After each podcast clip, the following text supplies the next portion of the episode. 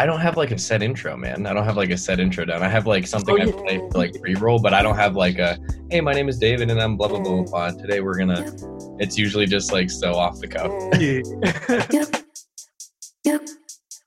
All right, we're recording. We're live. We're with David Vu of Dispenses uh-huh. Written. Thanks for returning. It's been a minute since I've uploaded things, but we're here with David Vu my good friend, also a creative pharmacist. Today we're going to talk to him about his latest initiative, Dispense as Written. So if you want to just give us a little background on that, David, that'd be awesome. Maybe a little background on yourself too, what you do for people. Sure, I'll give you a background. Thanks for having me on the show, David. So I'm a recent graduate from VCU School of Pharmacy and graduated in 2018. So it was good to be on rotation with David Den, actually. Uh, he showed me a couple ropes of what he does. So it's pretty neat er, to be full circle. So I work for a healthcare technology company that focuses on medication intelligence solutions. So I work with products that range from drug, drug diversion software systems to radio, radio frequency identifier technology on medications. So it's a little bit off the cuff in terms of traditional pharmacy. Love it. Um, uh, in terms of my roles within the company, I worked initially as a data analyst, became a QA engineer, and actually the first pharmacist to join on their engineering team, second pharmacist to join on their entire company. Um, then I transitioned over and became a project manager, but still working as a QA engineer as well. And then as a holistic thing, I'm a clinical data subject matter expert for a lot of our initiatives for our products. So kind of the go-to person uh, if anyone needs to look into some piece of, of data, uh, particularly for our drug diversion software systems. So in addition, I started up a business like how David had mentioned called uh, Dispense as Written, where I help healthcare providers uh, develop their own personal brands uh, on social media. It's you've done literally everything, and you've been graduated for how long now? How just many two years? Just two years. Just two years. Just two years. I started my own company and like you know doing doing so many different side things, man. Like and doing a non-traditional path that I don't think a lot of pharmacists are even aware is like a thing. Um, you said you w- was it for KitCheck? Is that where you worked for for a little while? I don't yeah. know. If you wanted to. Yeah, so I'm still I work for KitCheck and still work for KitCheck right now. Um, mm-hmm. And David has certainly has filled his fair share of KitCheck. Oh my uh, god! And the number of trays at, at the hospital that we fill every day is insane. It's it's insane how behind like technology is in healthcare systems in general. Just because it takes so long to get things approved and, and by the board of pharmacy, by like, you know, just like hospital admin. That's a whole nother story. But um, it's I'm still so so surprised we're just using like barcoding technology to track medicines, and it's still not even like up to par with like as much as we would want. So it's kind of insane. Yeah, so, definitely a lot of opportunities for growth when it comes to technology and how we can improve our healthcare system as a whole. Uh, always opportunities for uh, increase efficiency, time savings, cost savings. So, so many avenues. And we're kind of at the cutting edge of just recognizing that, hey, you know, a lot of our systems that we have in place, there's a lot of opportunities to either improve or just entirely just, you know, let's start all over or change through introduction of newer technology, especially nowadays where there's a larger emphasis on artificial intelligence, uh, being focused in a lot on data, uh, where we weren't in a state before. We have so much data right now. It's the how do you what do you do with it? How do you do it?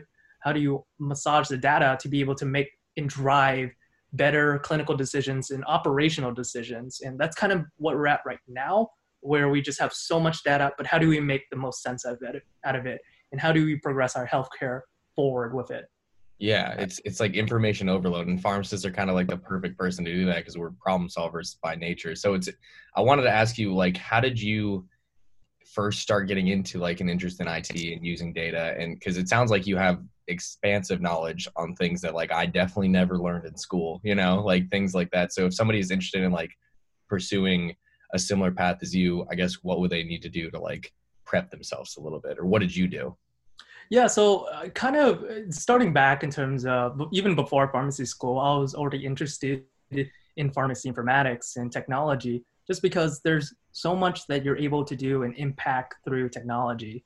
Uh, I mean, I, I, worked in retail in the retail space uh, for quite some number of years, but I've no- noticed when I was doing the work that I would do, it was a one-on-one interaction.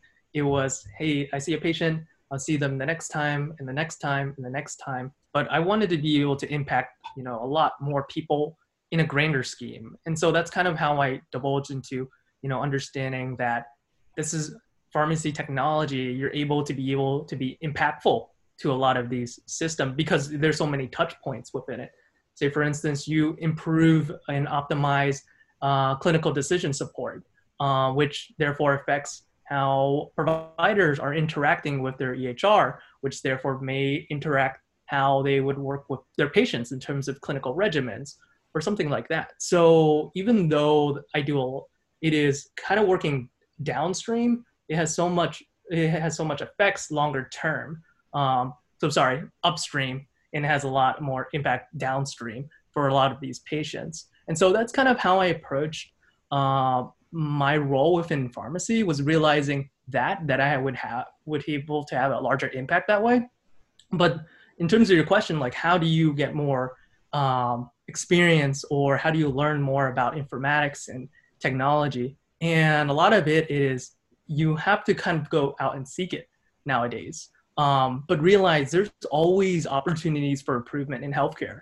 Just look at you know when you whenever you work in one place, just realize you know what could be faster? What could be more efficient? And that was the kind of the mindset that i had the systems engineer my, the systems engineer exactly. mindset of like problem yeah. solving which which you definitely translate into dispense as written i think. Uh, we'll get more into that. But yeah i wanted to point that out like th- that's the part that i kind of love about using social media is the systems approach. Like i love seeing the numbers and the data see what drives it and then problem solving seeing like what is good what's not and then moving forward with that and applying that to healthcare is like if I can do it to both social media and healthcare, I'll be like a win-win situation for me. Yeah.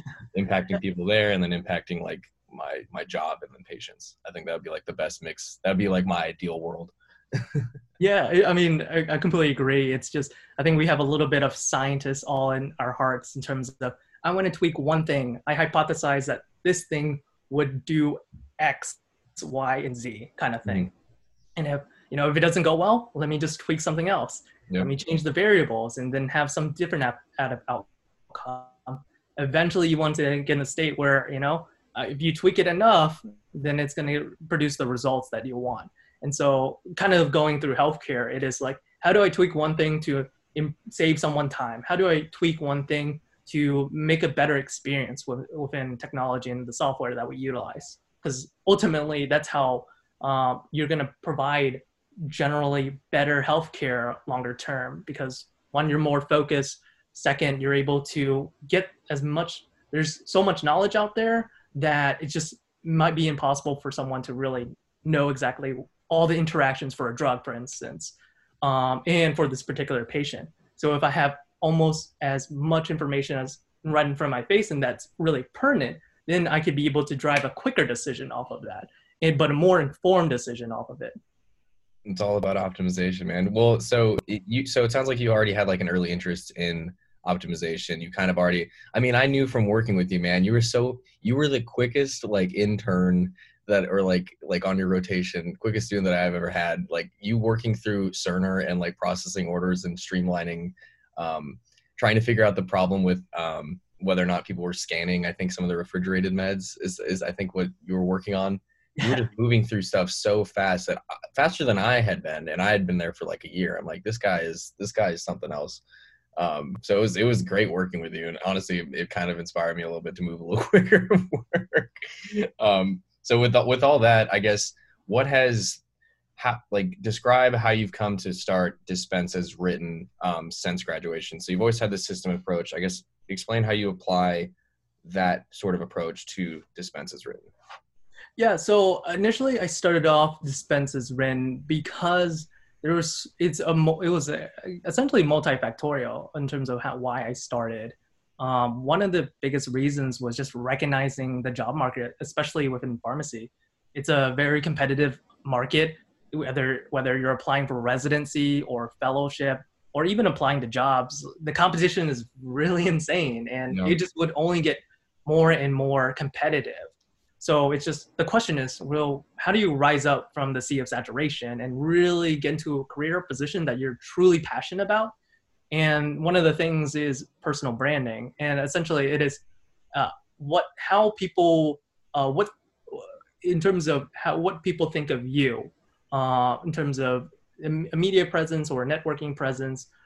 And and it goes in terms of why is it important? Um, generally right now if you apply to jobs and normally the cav- the crux of applying jobs is hey let me go on indeed. Let me just apply to a job.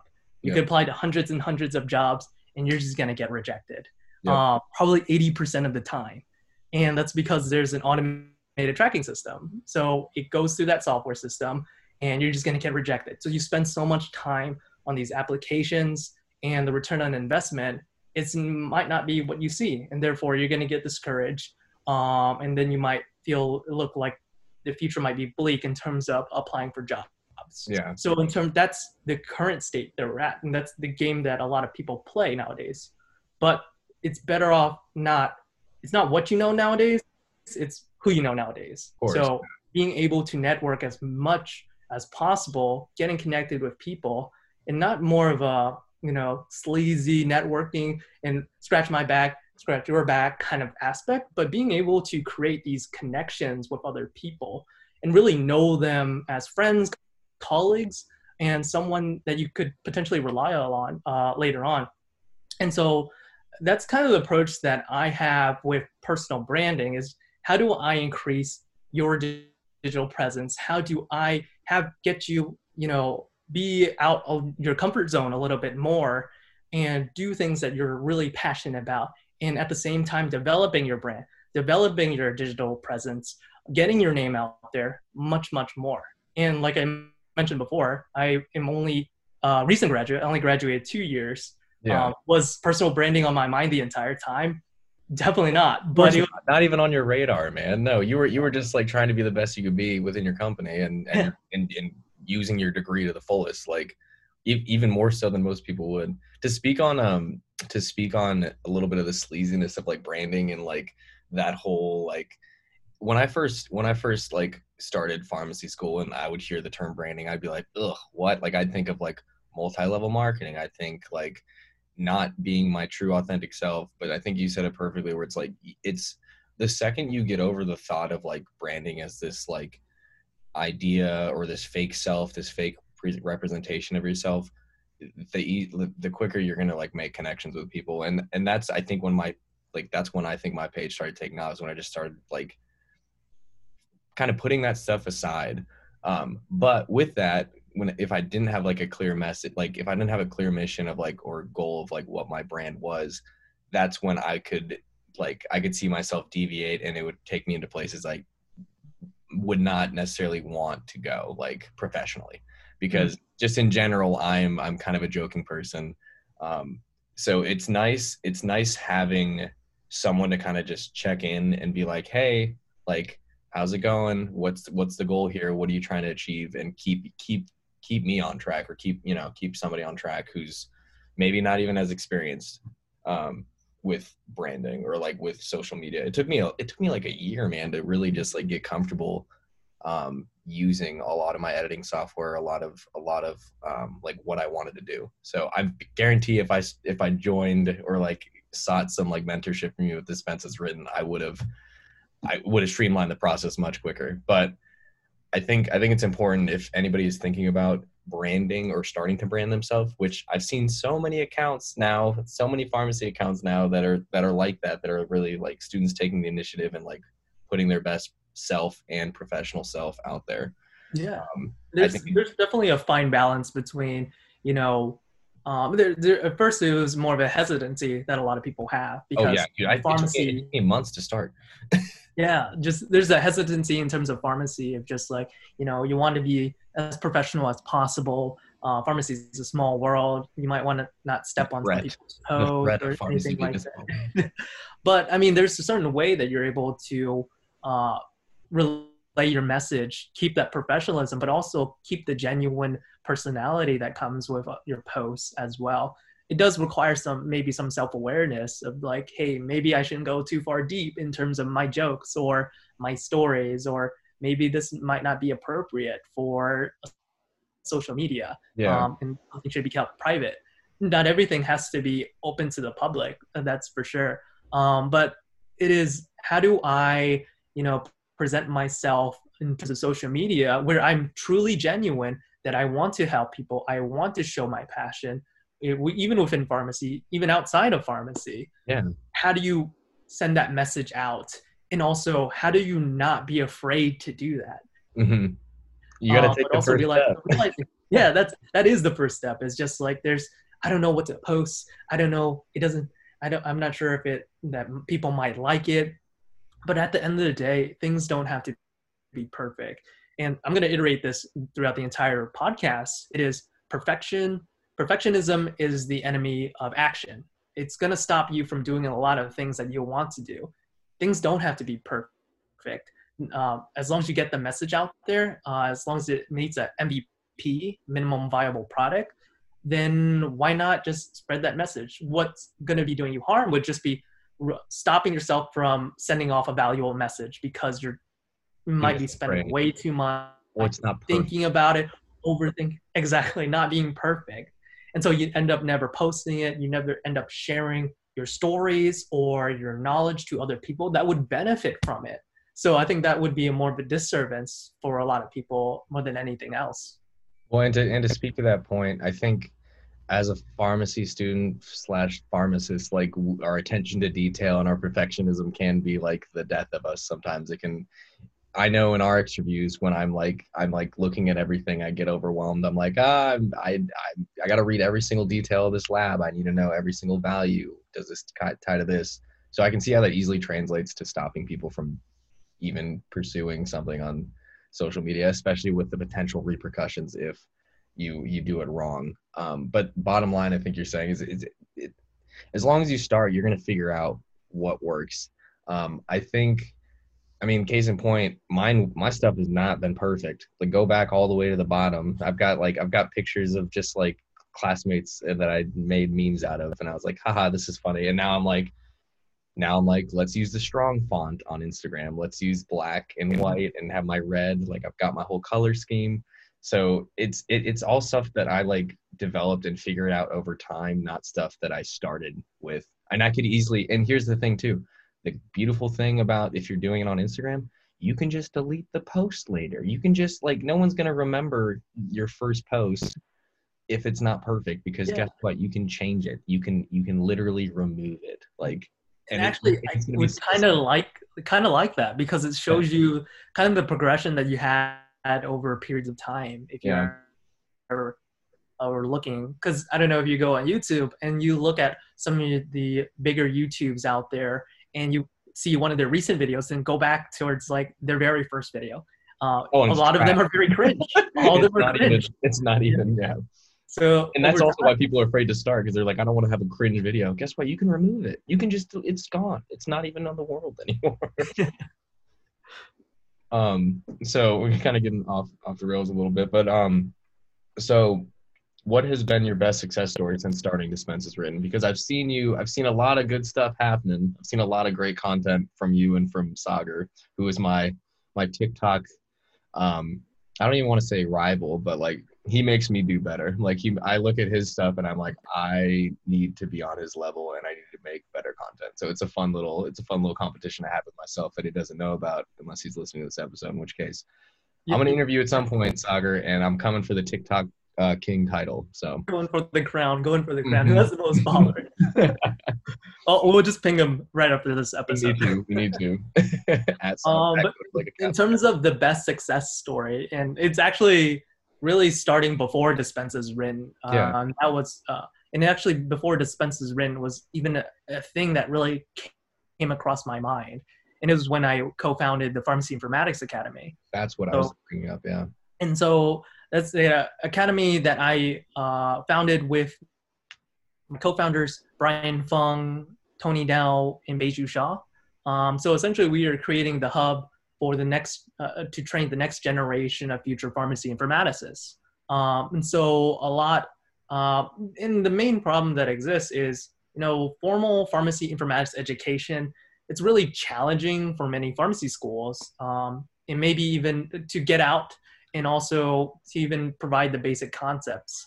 Um, because maybe they don't have enough resources, maybe it's not built in their curriculum, Um, maybe they don't have people to teach it, relatively and, new, or maybe too, right?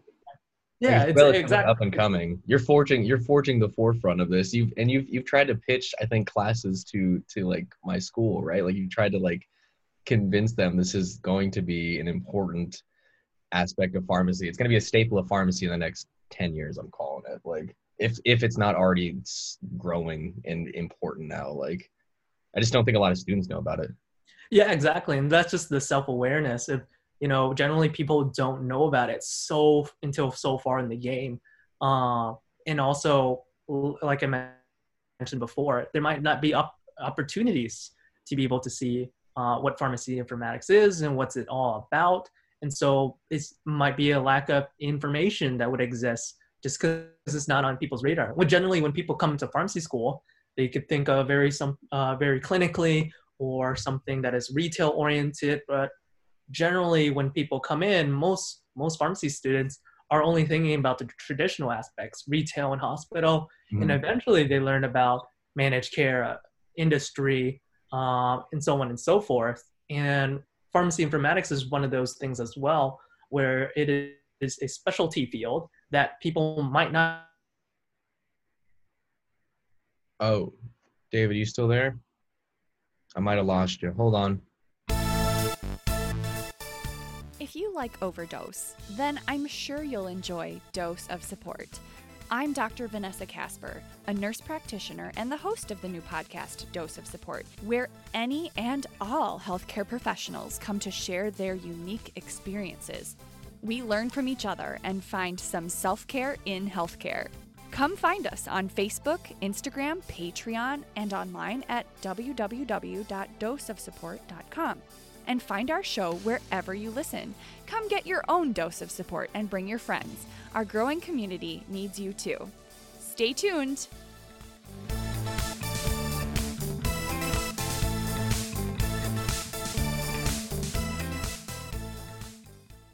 I think the recording's still going, thank God, but my Zoom just crashed and I connected to a faster Wi-Fi. So oh, sorry for interrupting. I think you were you were to, uh, where were you? I was I was uh, talking about uh, pharmacy informatics in terms of education. Yes, and you were talking about how it's it's just like not very well known. Sorry about that. No, yeah, that's right. No worries, man. Technology um, problems on an i when we're talking about informatics. Yeah. Solve my go into the code of Zoom and figure out what happened. Yeah, Fix. just right click hitting inspect and just changes the front end, dude. you just probably connect directly to Ethernet cable. That's probably better, yeah but but yeah it's it's funny because and it's also surprising because there's according to the standards of acpe it has all healthcare providers they should obtain some level of competency in pharmacy informatics during their education. So it's it's a little odd that not everyone is kind of adopting this sort of curric- uh, this sort of aspect in their curriculum. Uh, so what we're doing is we're trying to supplement the knowledge. Um, and so as the ragtag team of individuals, we created the academy to be able to provide that sort of knowledge base towards everyone else. Um, and in terms of your original question, it is what's the best success story um, from what I'm doing, and it's it's funny because at the academy essentially went international. Um, so yeah. one of our one of our co-founders, Brian Fung, um, he did an MPH, so a Masters of Public Health, and he would have students or potential candidates for the MPH program um, reach out and they'll just chat one on one. And so he was speaking to this pharmacist from Canada, and he had asked her, and she has no idea really who he is in terms of background. She he asked her, "Well, what do you think about pharmacy informatics?" And she's like, I don't know too much about pharmacy informatics, but the only thing I do know is the Pharmacy Informatics Academy. that, probably felt, that was so nice. That probably felt so good. You're like, oh my god, we've we've broken ground. We're broken, global. we've broken up door. no, but you honestly like one of my pharmacists. Like a lot of my pharmacists know about the Pharmacy Informatics Academy, and you have ambassadors that I've seen on LinkedIn hold different talks. Like my one of my pharmacists I worked with last week, she was like, yeah, I like watch some of their lectures and I, I i'm actually going through some of like the courses. I see recently you guys have something about like leveraging excel to make the most sense out of pharmacy specific inform like information which I'm enrolling in an elective course about that. I, I honestly thought you were going to be the professor when I signed up for it. I was like, that sounds like David has finally convinced the school to give him a class to teach. Because because didn't you get you recently became a, a, professor of something like right or like a sub? I don't know. I don't know what the term is. Yeah, so clinical assistant professor. Uh, so. Just clinical assistant professor. No big deal. Two years out, already already got a professor like status founded his own academy. You're you're you're you're something else, dude. You're something else, man. So uh, just always uh, trying to find uh, different things. I love yeah. working on different projects all at once. Just whatever comes to my mind, and it's great nowadays. Uh, when I graduated, so I have more time just to be like, hey, I want to do something. Yep. I want to do it. Quarantine. hey, if you're working from home, you got nothing but time, which is another reason why, like, honestly, this is the perfect time to like start something because every like everyone is on on their phones constantly. I was gonna say, um, let's let's move on to the next question. I guess what is the like the most common challenge you see when you try to help someone with their brand? Like, what is the one thing you run into most?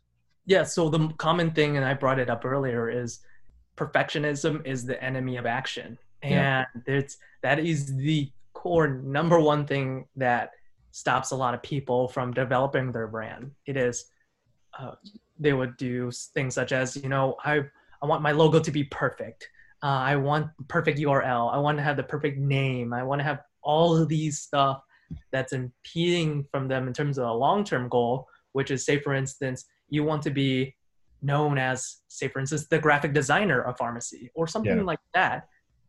Is it if you get too stuck in terms of the little things, even though some of the stuff may be important towards your business in terms of uh, bleeding up towards it, yeah. But at the same time, it shouldn't stunt you so much that it prevents you from doing the necessary things, as such as creating all the infrastructure for it, creating the um, uh, media avenues for it, creating the content, those bigger ticket items that will actually get your brand out there as quickly as possible and to a large audience as much as possible. So there's a lot of overthinking that goes on. And so probably what I do best is just how do I make a decision? And I help them uh, alleviate, alleviate some of the barrier, mental barriers that exist and just say, hey, you know, you, logos doesn't have to be perfect. The URL, it doesn't have to be perfect. We yeah. could reach an MVP or a minimum viable product to be able to reach whatever needs that you get. Um, so that's what uh, a lot of that encompass in terms of some of the barriers that exist and uh, other things that they would have to uh, my clients and the people that I work with is really understanding the audience that you would want to work with as well. Uh, because generally people want to do a lot and they want to be able to reach as big of an audience as much as possible. But it's yeah. a lot easier to work within a niche and be focused in terms of your messaging. Um, so, in terms of my messaging, I'm not aiming for everyone in the entire world. I'm aiming for people that are healthcare professionals because I know their stories. I know what they're coming from in terms of their background and be able to cater a lot of my messaging towards their needs because I have I understand them um, yeah. as opposed to everyone.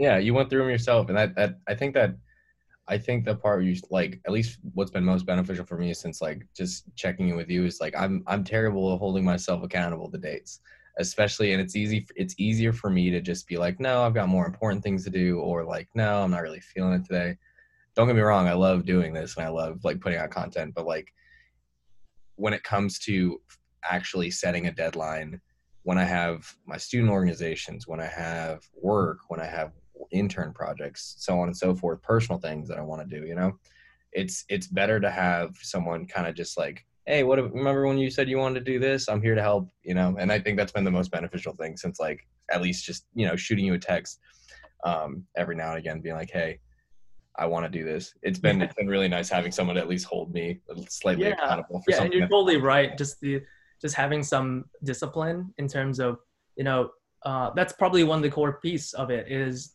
discipline. Like how do I work on the brand? How do I yeah how do I work on small chunks at a time to work towards my bigger goal?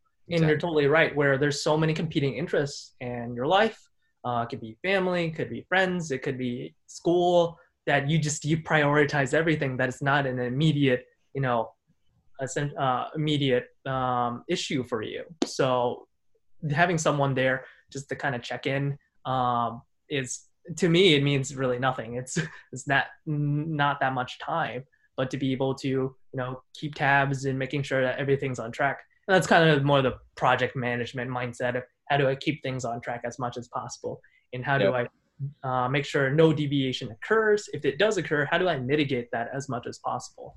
Yeah, what's causing it? You just try to find the root problem and just solve it, man. It's great um, and you're good at it too. Like you you do it quicker than than anyone I've seen, and I've only I think I only had like one day training you, dude. Like it's insane.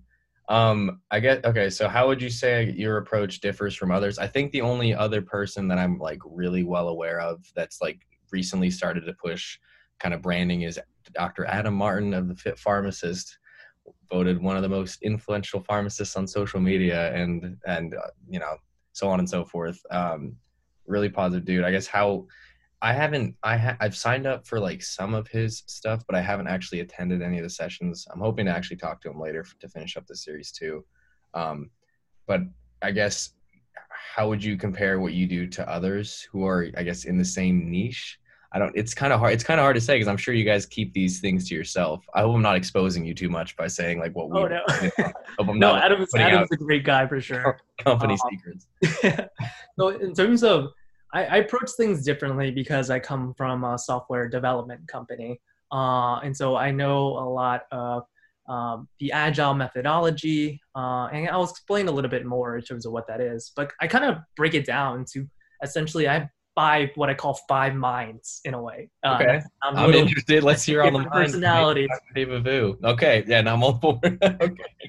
You're in voice uh, So essentially I call, um, I bring in an agile mindset I bring in an innovator mindset. I bring in a DIY mindset, frugal mindset, and an accelerator mindset. And so the agile mindset is utilizing agile methodology in terms of working with uh, other people.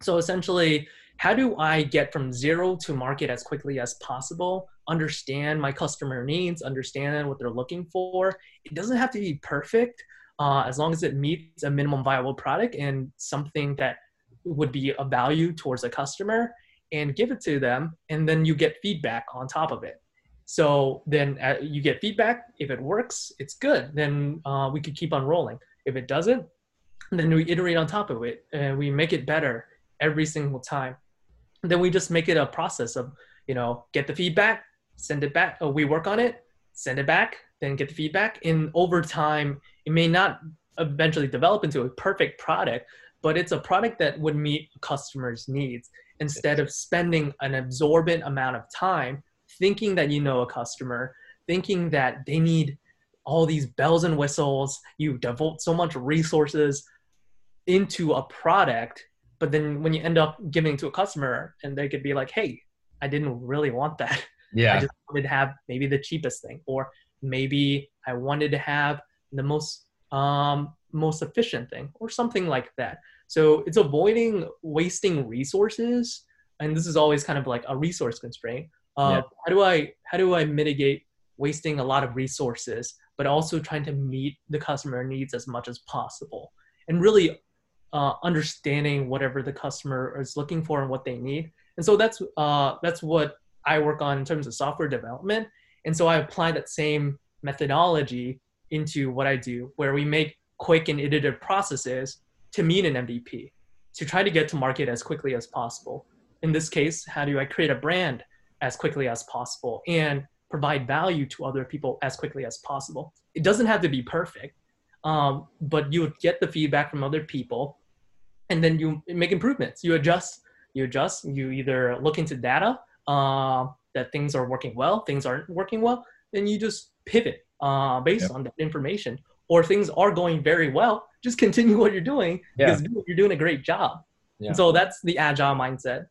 The other mindset is an innovator mindset, where for me, it's really easy to be able to bridge two different disciplines together, bridge ideas, and really take good ideas from one industry then bring it back to the industry that I have. Graphic designer pharmacist, the fit pharmacist. I feel like I feel like it's it's it's seeming more and more that you've got to like be something plus a pharmacist. You know what I mean? Or like I guess it's it's not so much you have to be that, but it, people are partnering their like passions to pharmacy, which I think is really cool because I don't think I, I, don't know. Maybe I'm just like so in the rabbit hole of pharmacy accounts that I don't know what other industries are doing, but I feel like I don't see that often with like other like medical accounts. There's not like a the blank doctor. There's just doctor, you know? Yeah. So I guess um it's just an interesting observation. I'm sorry. The, no, no. Yeah. Tangent. No, it's totally cool. No, I haven't haven't really seen more uh, the media accounts for uh, physicians to be mm-hmm. able to say to say, yeah, yeah, yeah. Um, I'm sure they're out there. Exactly. I would the assume algorithm's just have, feeding me pharmacy accounts at this point. So you have to, uh, uh, yeah, there's probably a ton, uh, like an oncology uh, physician um, that would be able to speak more in terms of their specialty field and really yeah. you know, promote themselves in terms of um, providing that knowledge base. So that's that, the innovation piece. I think. I think is just partnering your passion for that to pharmacy, and then exactly. two different fields, two things you love combined. So like mine's humor and pharmacy, and then teaching other like younger people about what pharmacy is because literally nobody told like I had no background on what that was. Like there was no there was no like, hey, this is a good career. You should be a pharmacist. It was just something I chose, you know. And now I'm gonna just now I'm still choosing it, but now I'm partnering the stuff that I like with it. So it's it's kind of it's cool how you can change, I guess, the trajectory of your career based on things you become interested in. We just have so many passions out there that yeah. it just doesn't have to be siloed to just a job. Because uh, you know, you probably love video games. You probably love you know skateboarding, uh, being uh, outdoorsy and adventurous. well. Yeah. you uh yeah you just had too much fun last weekend.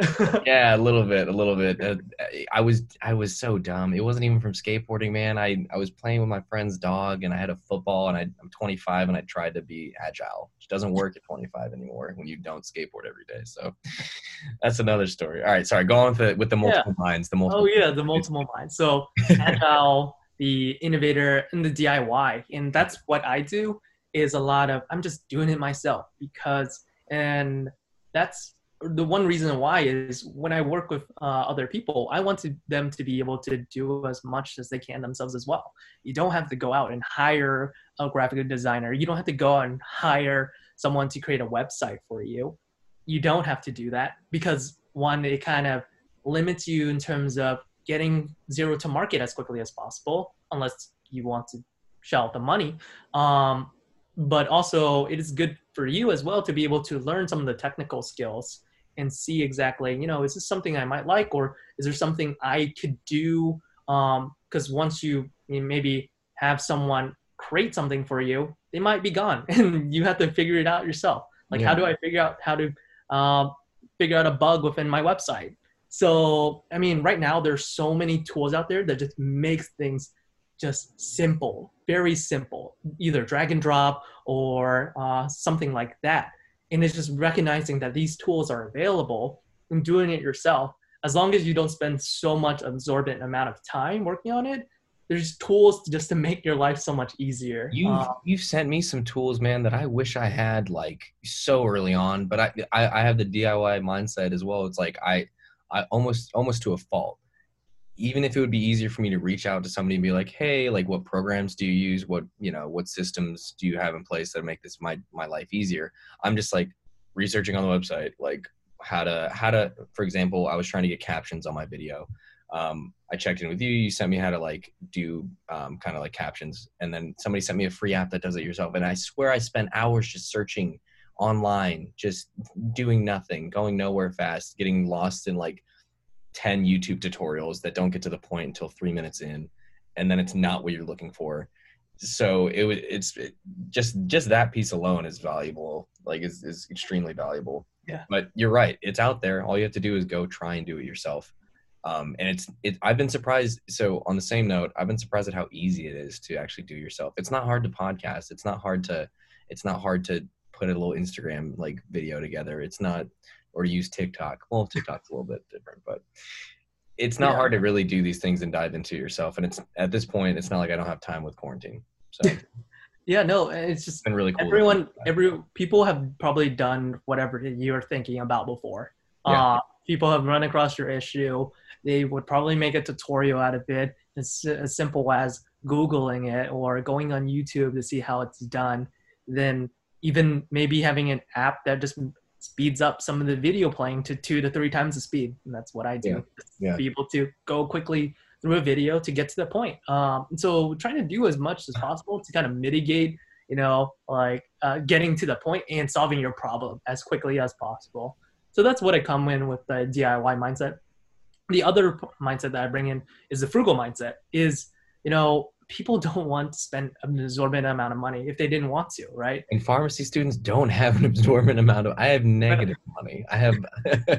so anything, anything like expensive is kind of like a. I'd rather I'd rather not pay for it. I'd rather not. You know, I'll figure out a cheaper option. Yeah, exactly. And so like I try to provide as much free resources, free tools cuz that's what I use and I only I use them because a lot of my clients that I would work with would want the same thing as well. Uh, you want things that are very simple. You want things as hopefully as cheap as possible if you're able to, you know, get away with it if you could. Um, and so I provide that mentality as well. And so going through the weeds myself to be able to provide for uh, the people that I work with as well. So, and the last mindset, and not to kind of go over too much, and just for this one question, No, um, I, I. I bring in the accelerator mindset, and that is how do I take a long process and hyper accelerate it and improve uh, your learning as quickly as possible. Uh, and so a lot of it is going through my experiences and telling you like, here, this is what I did wrong. Here, this is what you might come across. It's just so I can shorten the interval from you know the entire goal is just how do I get from zero to market as quickly as possible, and giving you some of the tips that could arise or think always thinking about what's my minimum viable product to be able to get to. So I either improve their knowledge base or point out something if they hit a road bump into it. Um, so I could just essentially hyper accelerate the process, but also hyper accelerate some of their learning as well. it's it there's a lot there's a lot of there's a lot going on there's a lot of things that you provide man and and, and and the thing is too is i know you're good for it not just from like from working with you but just like knowing you like for the last two years is like this is something you're super passionate about something you're good like you're good at it. I know you're good at it. Um but for people who don't know you as personally are there any like numbers you want to sh- like you're you have so many little success stories in two years and you've got the stats to back it up which blow my mind. You're like a linkedin guru. I don't i don't know how you've driven up pharmacist informatics academy like your page etc like give me give me give give listeners some some evidence of, of Sure, yeah. I have a lot of projects that I go on with, and so like dispense as written. The first, even uh, before the first day had ended, I already had four clients that were ready to go and ready to start uh, strategic initial calls with, and it rolled back in terms of because I built the Pharmacy Informatics Academy first, and it already had a fair amount of people that already recognized a lot of my work already in terms of how I could help out the community and help out other people. And so it was that was incredible for me to see. Um, but in terms of some other numbers I wanted to share, you know, once I started Dispense as Written and to this day, my LinkedIn page probably grew about 26%. Uh, so from like about 6,000 followers to uh, 7,600 followers. Wow. And it's only going to grow even more. Yeah. Um, and uh, LinkedIn is my primary uh, primary media avenue. You own One- LinkedIn.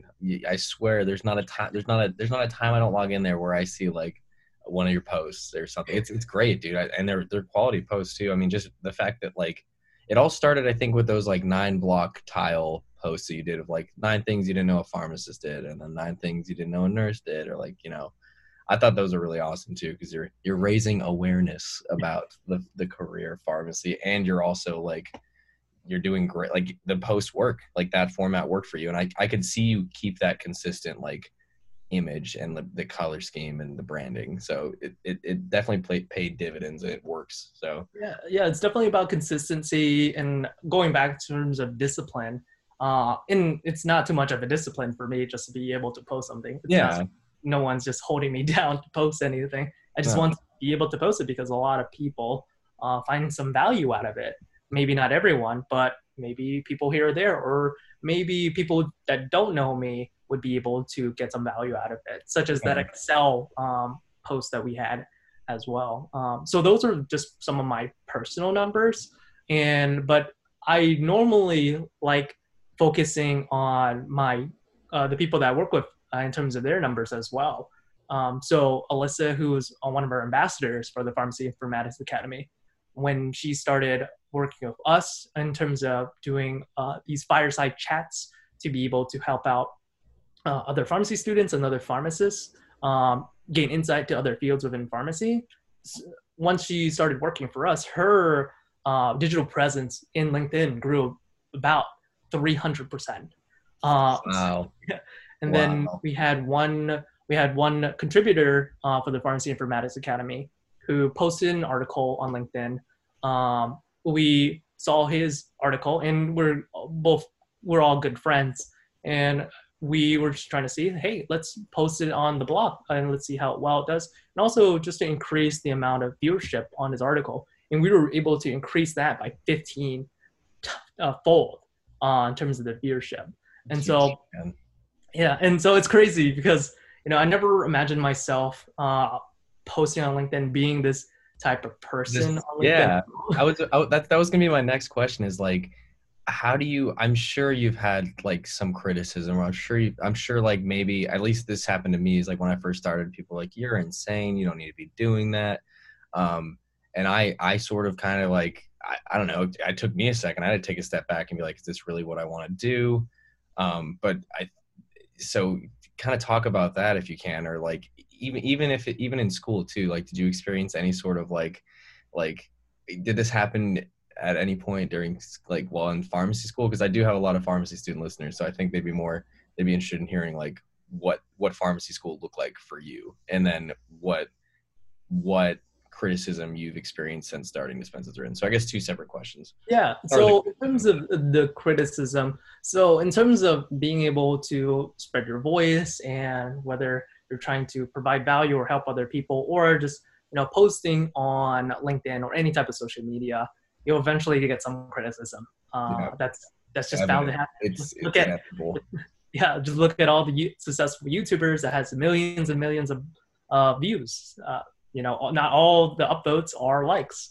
A lot nope. of them are down, downvotes, uh, fair amount. Uh, and so, kind of the same thing applies uh, for me, where you know I do what what drives me is I'm able to provide value to a lot of people. Um, and I see that it's helping people either develop some skill set or get to a position that they're shooting for. And it's no harm off my back of just uh, to do that sort of thing. And so I find it to be more valuable and in terms of weighing out the pros and cons of it, being able to help someone get to a position that they're happy with, get find their passion that they're happy with, and do something that they where they're able to lead happier lives is much more valuable than criticism that, that might come arise. And certainly criticism is going to be there in, in terms of getting that criticism, but also taking it as feedback as well. Um, yeah, that's no, important too. You like, I like taking it not as like a jab to yourself, but like, I mean, some people are have malicious intent, but like most, when I ask for feedback, I really do expect honest. Like, tell me what's good, tell me what you don't like, and then it's up to me to decide is that feedback worthwhile? Should I listen to it? Is it how do I not take this like emotionally because it's something I'm also like emotionally invested in. So naturally it's it's hard to take a step back and just take it at face value of what what they're saying. Um, yeah, yeah, and there's always uh, there's always feedback that you could either you, you honestly can't win everyone, but at least you could be able to uh, reevaluate or think about some of the things that you're doing that might not be, eh, you know, in the correct manner, or it could be improved upon, or yeah. polished more, or something that would be in action. Probably the the worst thing that would that would happen would just be you know taking that feedback and criticism and then just you know sulking through it and yeah. just not then just shutting everything down because um because maybe one person didn't find value and therefore if you shut it down then the people that did find value out of it they are not hearing your voice anymore they're not hearing any of that early on because i definitely did i definitely had that at first and then I, it's easier it's easier to deal with that criticism now that like my like i'm where i'm at now and i've put in like lots of years of work and it's paying off and like now i'm getting compliments about the page whereas before i was like you're crazy. So it's it there is there is a light at the end of the tunnel and it's great once you get there but it's definitely a challenge going into it. Um did you experience any sort of like I, you don't if you don't want to if you don't want to like go too much into detail we don't have to but yeah initially to be honest i didn't get that much criticism to start at first. You did it um, so well man. You did you did i don't think you took any missteps which was a great like that was the craziest part for me to see is like there's immediate value and there's no there's like there's no like kickback i guess. There's no sort of like shock that people had. Yeah. But over time as my page grew and i, I was able to reach out more people and maybe uh, some of the things i'm doing might not align with how some people felt. Um, and yeah. so it's going back you know you get some criticism but how what do you do to try to improve it? How do you pivot yourself? Uh, and so on and so forth instead of just kind of letting it letting it just you know hit at you emotionally. Yeah. Uh, just taking that feedback and just taking some actionable items out of it. Either doing some self-reflection or um, just taking action to try to mitigate that. And there's no way that you're able to make everyone happy of course um, but just being open to some criticism to, and, and, not taking it so uh, personally uh, yeah and then stopping you from doing what you originally were so passionate about doing because at the end of the day it's about like what is your goal? And that's and that's something that you help people define and follow. And i think i think one of the most beneficial things too is like i didn't really have anyone else starting out that i knew doing this like who was interested in podcasting was interested about like raising awareness about pharmacy and the profession. But having someone to just like commiserate with and like relate to throughout the process makes it so much easier emotionally and just and just I don't know. It's always good to have somebody who's had a similar shared experience with you. So I think that's another value that comes from um, dispense as written too. Yeah, yeah, um, and it's not to say that I started all all this by myself. Like no. I definitely had to, uh, you know, credit Tony, Brian, and Beju, because uh, not because I was seeking cloud or I was seeking, you know, trying to get as many followers, yeah, or something like that. That wasn't my intention. Um, that came that comes and, naturally from the passion and i don't think it reads that way dude honestly like i can i can tell how like passionate and devoted you are and genuine you are with all of this which is which is why i am more comfortable doing just like doing dispense as written because i know i know you personally and i know it's not something that's just like a you're you're not you're not here to like help yourself you're here genuinely to help other people which i think is awesome and rare. I think it's very rare yeah, and just to like for the listeners, uh, working with David in terms of uh, dispense as written, we definitely do, it's just more of a it's casual. I text you like, sometimes. yeah, I, oh David, how are you doing on your overdose stuff? Yeah. Uh, so and I'm like, I'm good, man. no, it's great. It's very yeah. casual. It's very more friendly than anything, and I, I, I, I'm pretty sure that's the impression um, Saagar has had too. Like, I'm sure he'll. I'm sure he can. I, will ask him about it when I interview him. I'm gonna oh, yeah. yeah, get him on here, and we'll we'll have you out. We'll have you not listening. We'll we'll we'll say all the things, you know. all the good oh, and bad things. It's oh yeah, no, we'll we'll cut out the bad things. It's fine. Yeah. there, there, probably won't be that many, but um, I I think I've taken up a lot. I thank you so much for sitting and interviewing with me, man. Especially as I try to wrap up eventually this social media mini series that's been going on forever because I just stopped uploading and I started making memes. So I'm trying to really focus more on um, the podcast and bringing value to pharmacy students. I think that's more my audience now.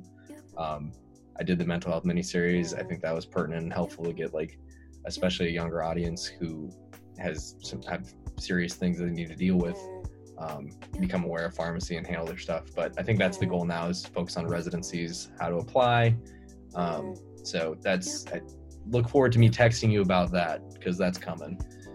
And Yeah. everyone else who's listening, get excited because I definitely need all the advice I can get about residencies because that's what I'm trying to do now. Don't worry, I'll pump you up as much as possible. Yes, dude. Yes. I can't wait. Is there okay? So how can people reach you? You got anything else going on you want to plug, man? Yeah, so uh, people can reach me at hello at doctor, and that's drdavidvu.com. Uh, so I definitely have a lot of projects that it's going on light all the time. And so probably the best way, if anyone is looking to see uh, what I'm working on, what I'm looking to post, or um, the projects I'm able to launch, they're definitely able to visit me, follow me, connect me on, on LinkedIn. That's probably the best way you're able to get in touch we definitely have a lot of things going on, such as creating uh, the course for Pharmacy Informatics Academy, uh, starting a new vir- virtual rotation uh, database 2.0, helping other people launch their own personal brands in the world. So definitely going on LinkedIn would be the easiest way to kind of be able to keep up with a lot of the stuff that I'm doing. Um, you're happy to go on uh, and email me, but you're also able to go on my website as well to see exactly what's going on. You're on social media, they'll find you. Actually, the algorithm will make them find you. Like the, the second they start, they put pharmacy in their name on their Instagram. It's gonna be like, Yeah. hey, your pharmacist David Vu. Just follow, just follow the pharmacy hashtag pharmacy. yes. That's how do you think I find new accounts, man? Everybody should be using that hashtag. Or I'm, like I'm trying to start uh, aware or awareness with like an RX because I think that's I think that's the mission now. That's the goal now. Is um, I'm, I'm trying to kind of like tailor it more toward exposure of the career pharmacy in general. And this is you're you're a very unique perspective and person to interview for this because you one of two pharmacists hired at the company you've got an engineer mindset and you're as creative as they come, which I think is very rare in in our field. Yeah, thanks you for having me, much, David. Vu, Dr. David Vu. I need to call. I need to. I need to address you correctly, Dr. David Vu. Um, can I have to ask you one question? Sure. It's do you know the sign off? Because I think it's I think it's going to change, but this this puts you to the test if you've listened to any episode all the way through. Because I know they're long. I'm putting you on the spot. I don't know the sign off. Nobody knows the sign off. off. Nobody knows the sign off. Uh, Norman kind of knew it. Kind of. I give him that credit. It it I guess it was stay healthy and don't overdose, but I think I'm changing it to stay aware and don't overdose because I'm going to keep the name in the title. But Man, Stay I healthy, can't believe I missed that actually. all right, well, if there it is. Next time I talk to you, I'm gonna be expecting it. All right, man. Uh, thank you so much for interviewing with me. I'll uh, talk to you later. See you, David. Bye. See you, man. Cool, and it's a wrap.